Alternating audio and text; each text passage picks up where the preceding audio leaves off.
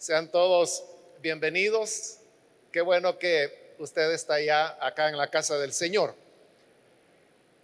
Leemos entonces la palabra de Dios en la segunda carta a los Corintios, capítulo 3, el versículo 18, que nos dice, por tanto, nosotros todos, mirando a cara descubierta, como en un espejo la gloria del Señor, somos transformados de gloria en gloria en la misma imagen, como por el Espíritu del Señor. Solamente eso vamos a leer. Pueden tomar sus asientos, por favor.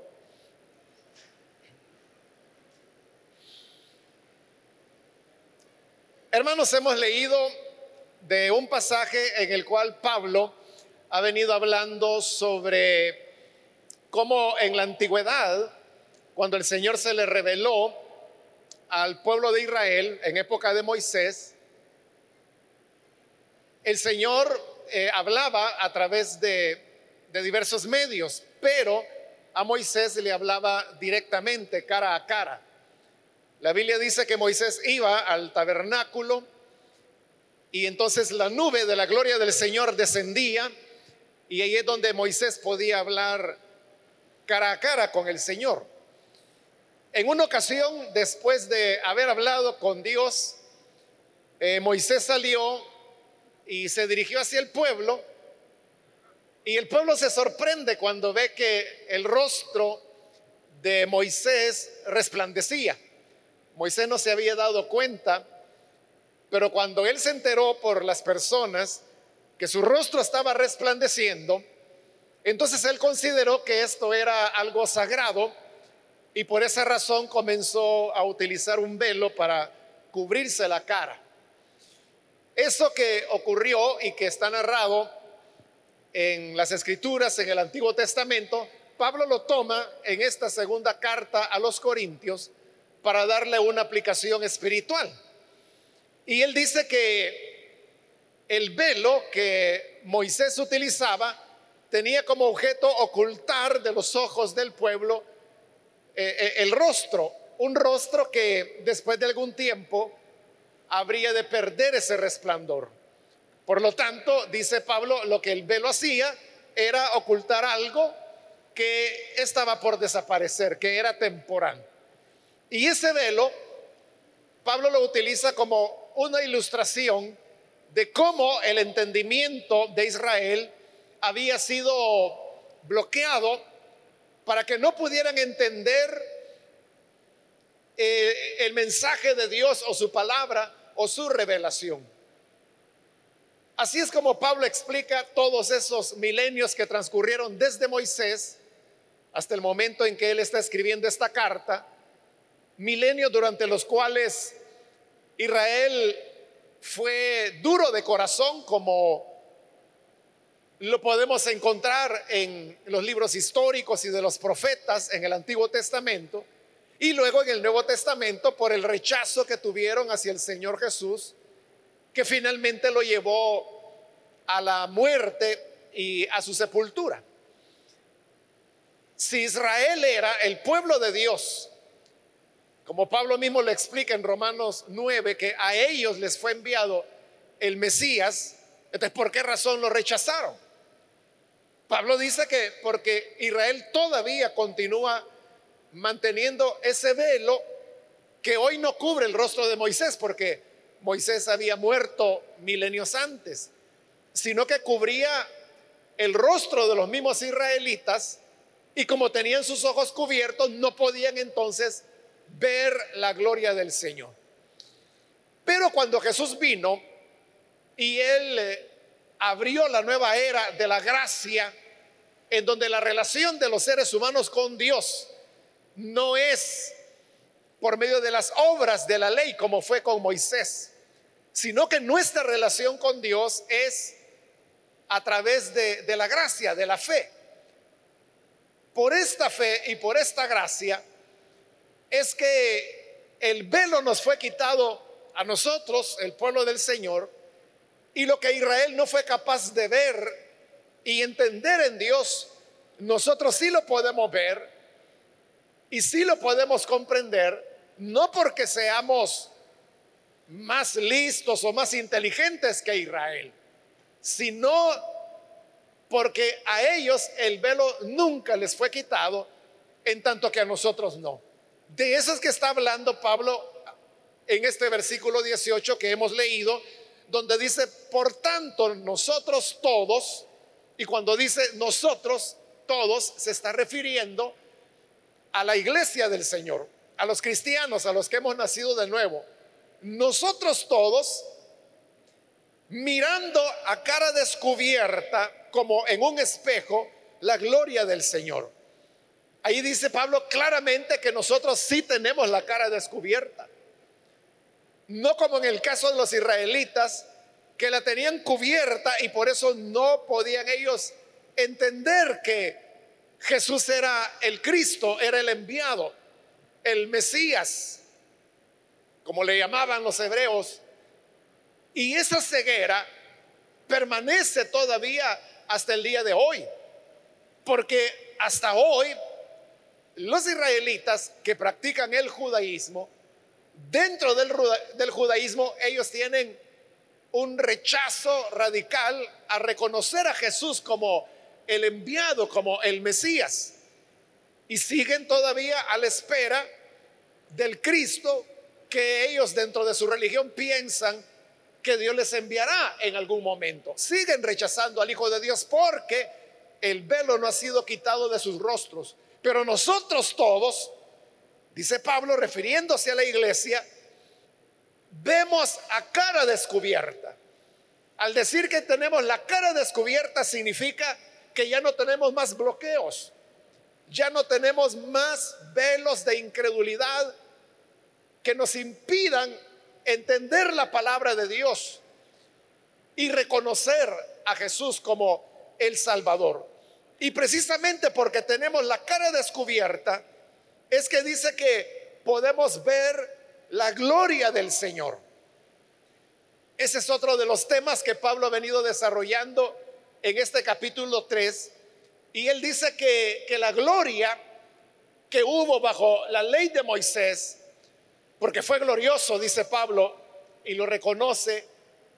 Y yo creo que también todos nosotros podemos reconocer que la salida de Israel de Egipto fue gloriosa.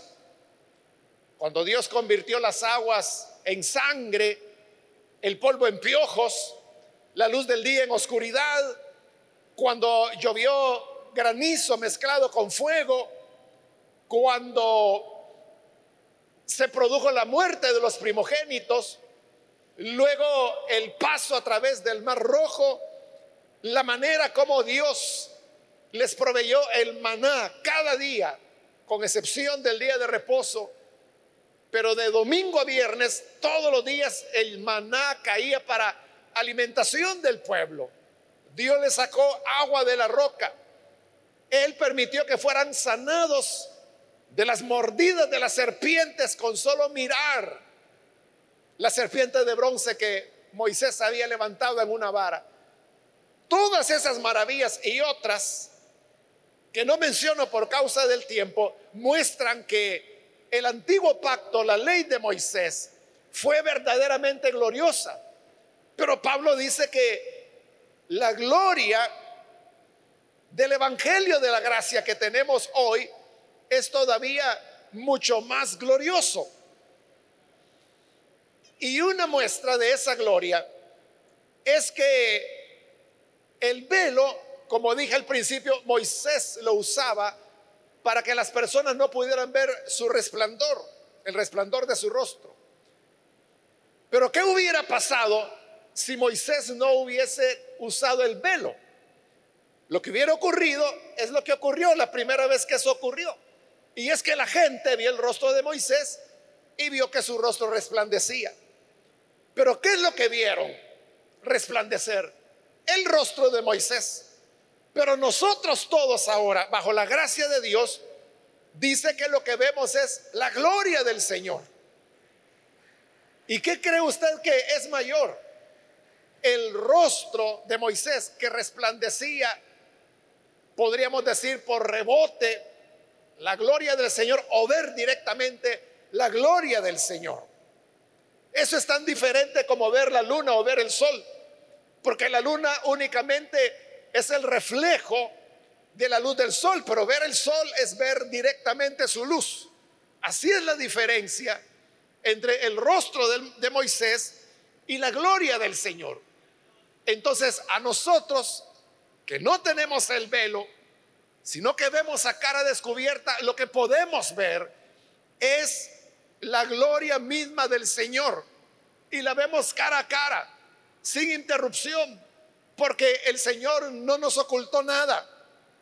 Cuando Cristo vino, dice la escritura allá en la carta a los colosenses, que Dios habita corporalmente en él.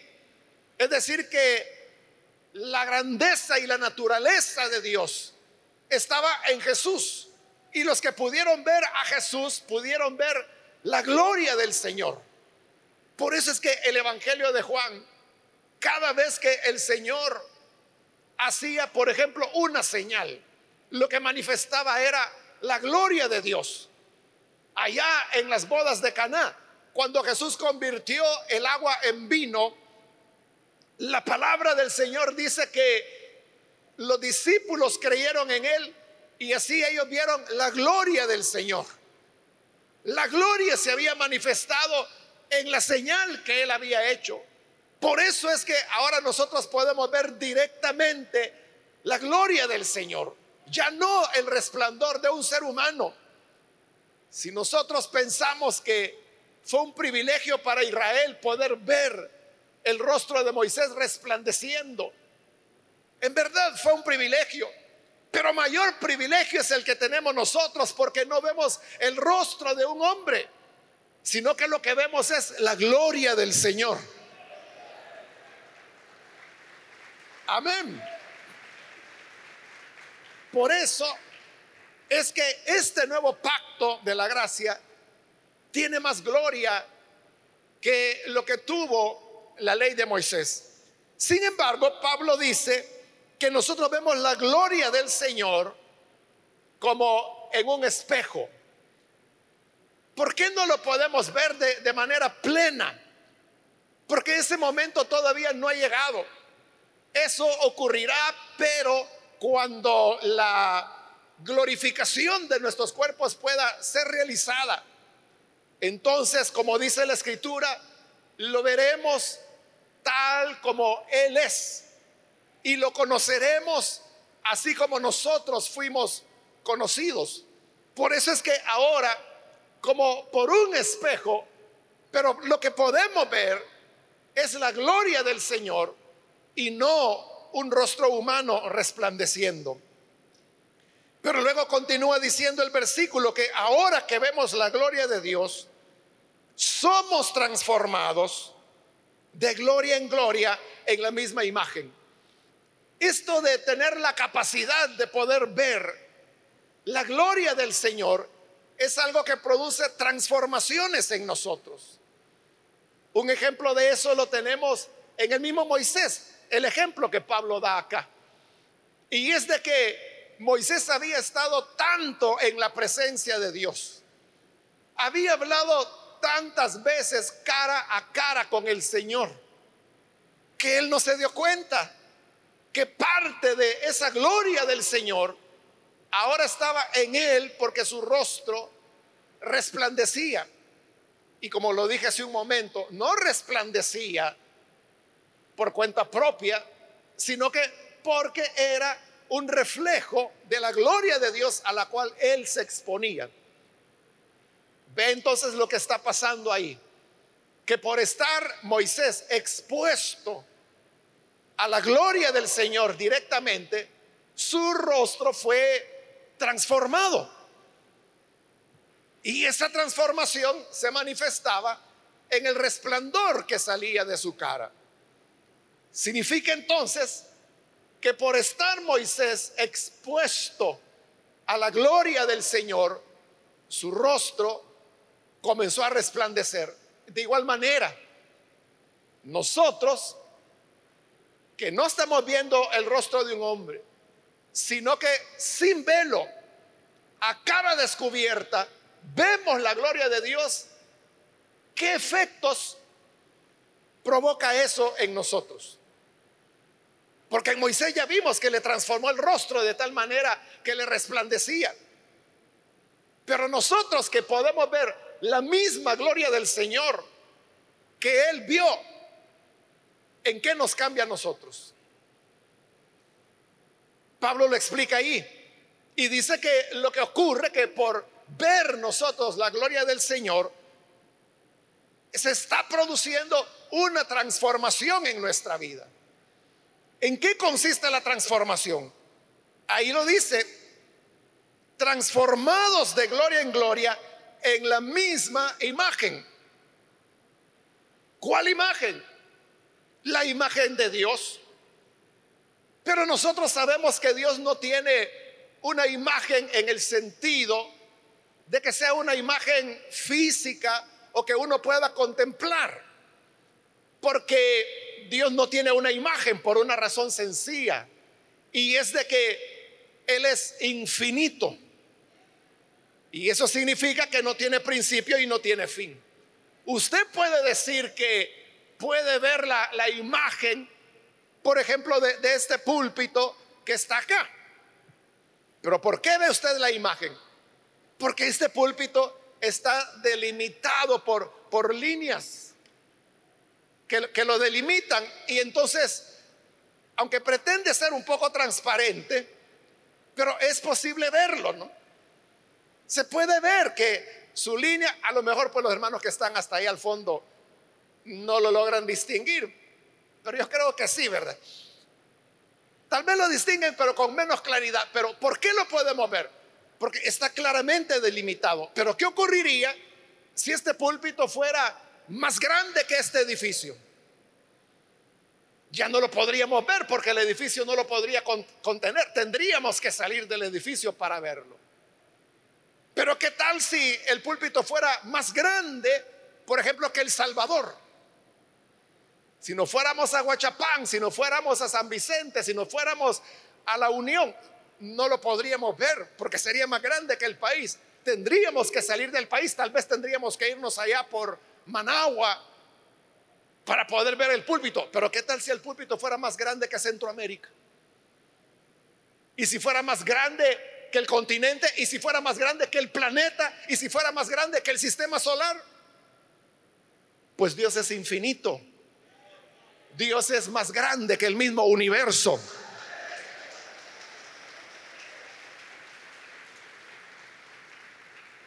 Por eso no lo podemos ver.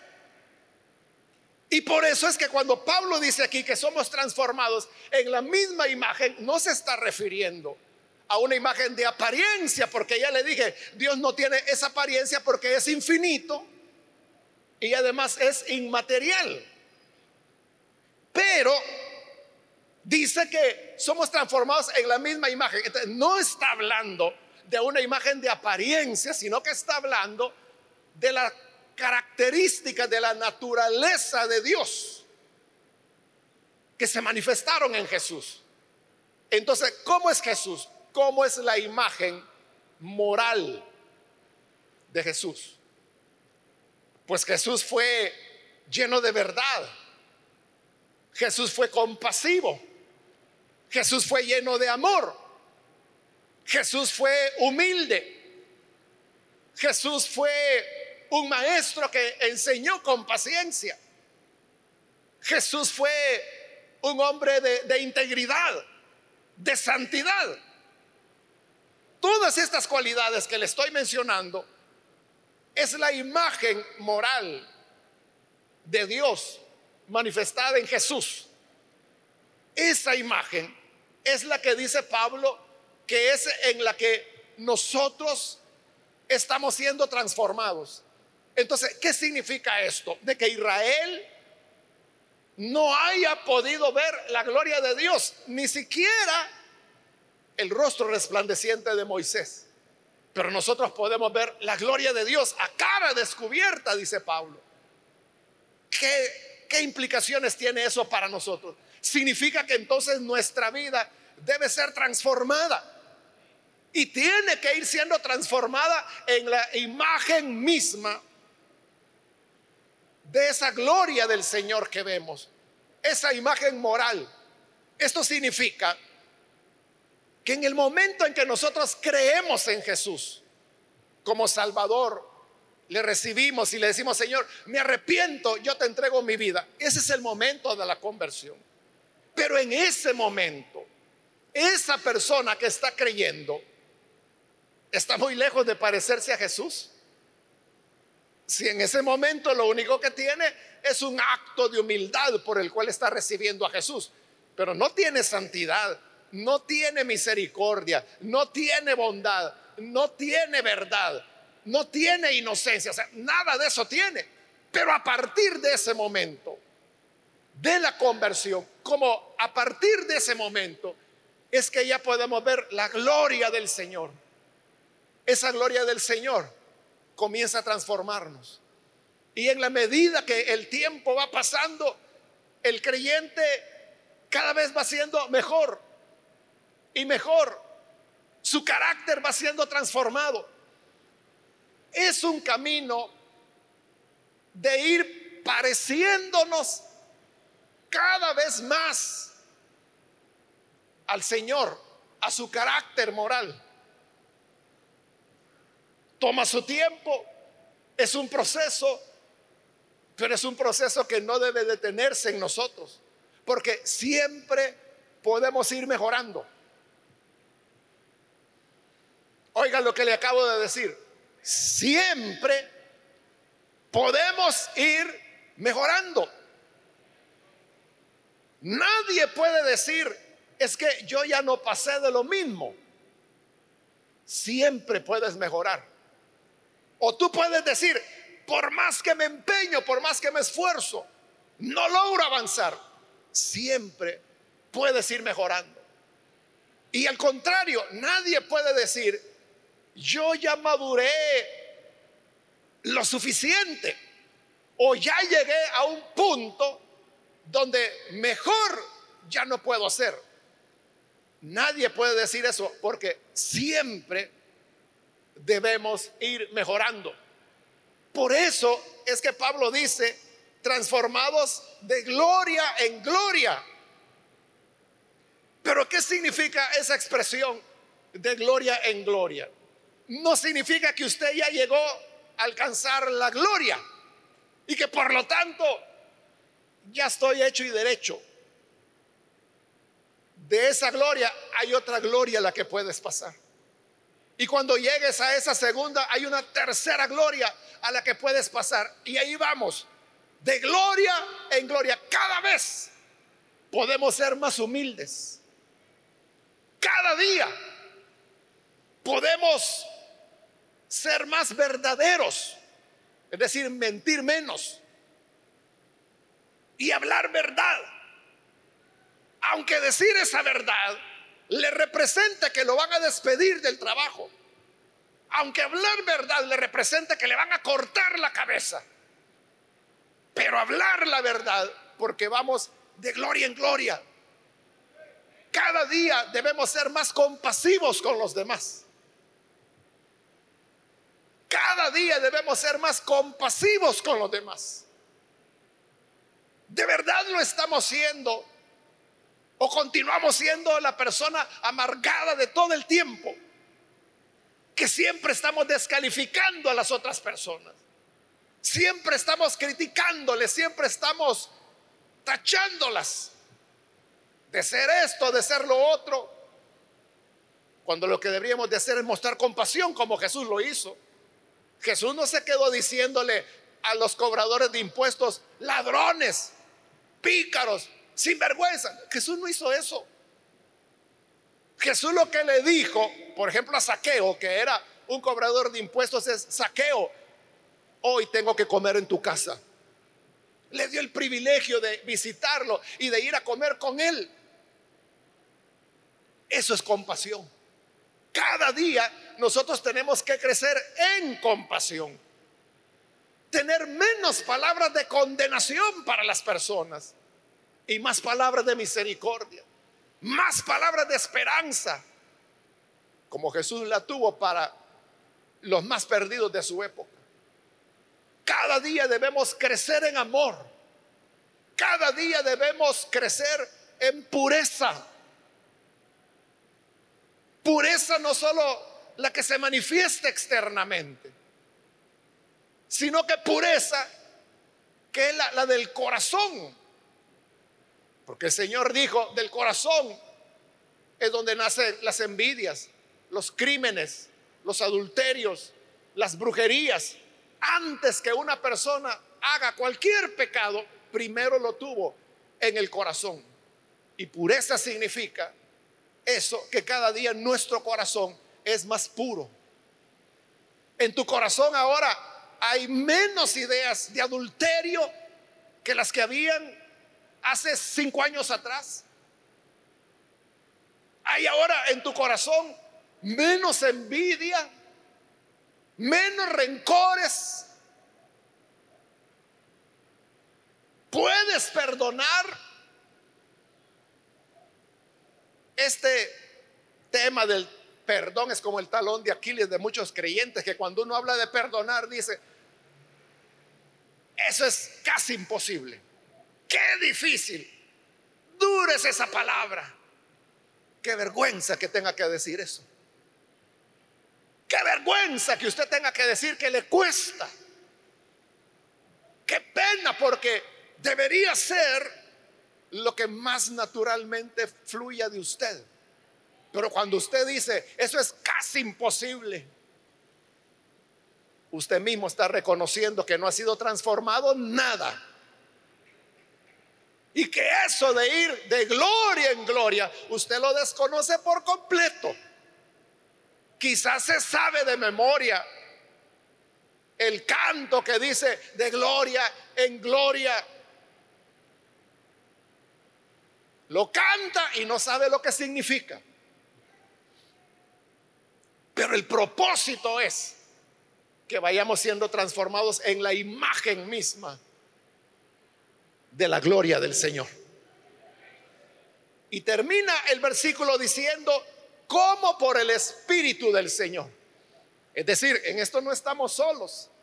No es que el Señor diga, vaya pues, tienen que cambiar sean como yo soy. No solo eso hizo Dios, lo dijo, lo dijo. En Efesios, la escritura dice, sean perfectos como su Dios es perfecto. Eso dice la escritura.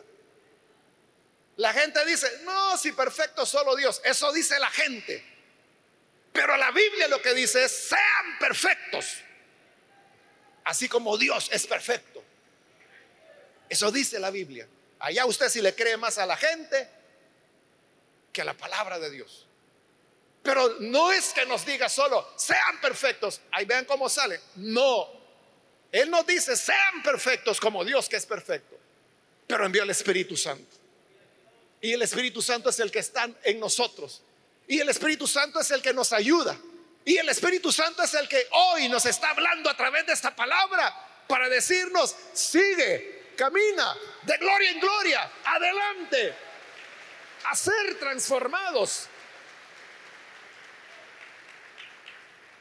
Diferentes maneras, como el Espíritu Santo morando en nosotros va produciendo esa transformación hasta que lleguemos a ser conforme a la imagen de Dios. Hace muchos años, hermanos, décadas, no recuerdo si leí o oí, pero era un evangelista, lo oí, ya me recordé.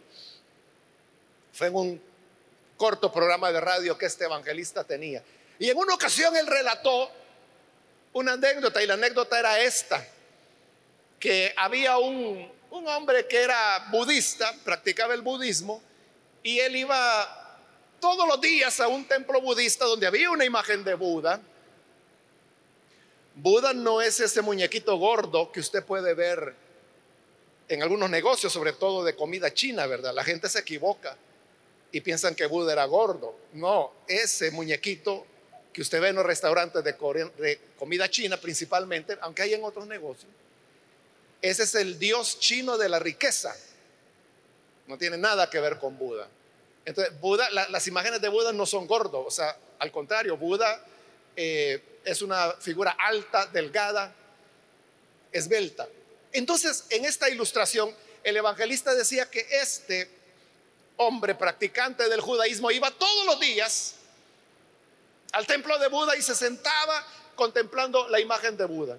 Y lo hacía día tras día, día tras día. Cuando los meses pasaron, la gente comentaba que este hombre que llegaba a sentarse para ver la imagen de Buda, cada vez se parecía más a la imagen.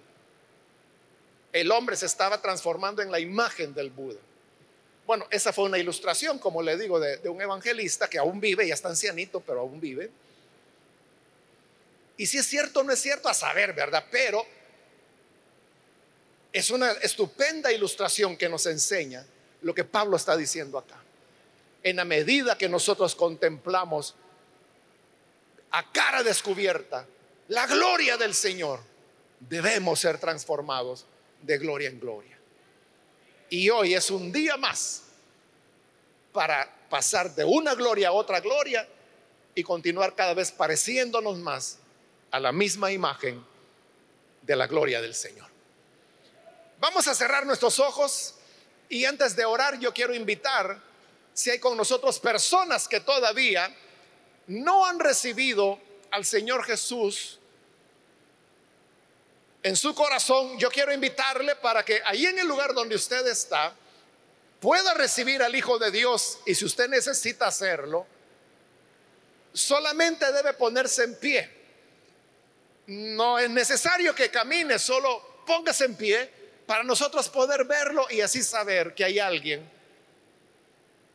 y orar, orar por usted. Así que cualquier amigo o amiga que por primera vez necesita recibir al Hijo de Dios, póngase en pie, póngase en pie y vamos a orar. Hoy es el momento de hacerlo. Venga el Hijo de Dios. Esta vida de, de ir siendo transformados y de ser cada día más rectos, más honestos, más verdaderos, más puros, más inocentes, más compasivos, más perdonadores. Inicia en el momento de creer a Jesús. Hoy es su oportunidad, póngase en pie si desea hacerlo. Con toda confianza, ahí en el lugar donde está, tan solo póngase en pie y con gusto nosotros oraremos por usted. Si se encuentra en la parte de arriba, de igual forma puede ponerse en pie. No hay ningún problema. Recuerde que no tiene que venir aquí al frente, solo ponerse en pie y vamos a orar por usted. También si hay algún hermano que dejó de ir de gloria en gloria y quizás no solo dejó de crecer, retrocedió. Hoy es un momento para comenzar de nuevo. ¿Quiere reconciliarse? Póngase en pie para que oremos por usted. Con toda confianza en el lugar donde está, póngase en pie y vamos a orar por usted. ¿Hay alguna persona?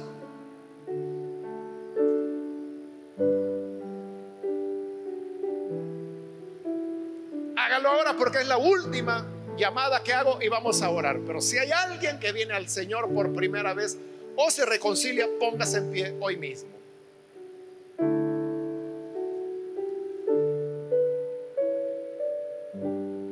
Que el Señor a través de su Espíritu nos ayude para que podamos crecer siempre de gloria en gloria. Pidámosle a Él que así sea.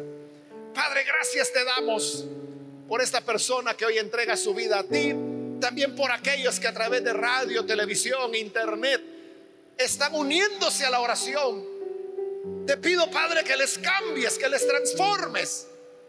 Y de igual forma, Señor, a tu pueblo, a todos nosotros, que a cara descubierta vemos tu gloria.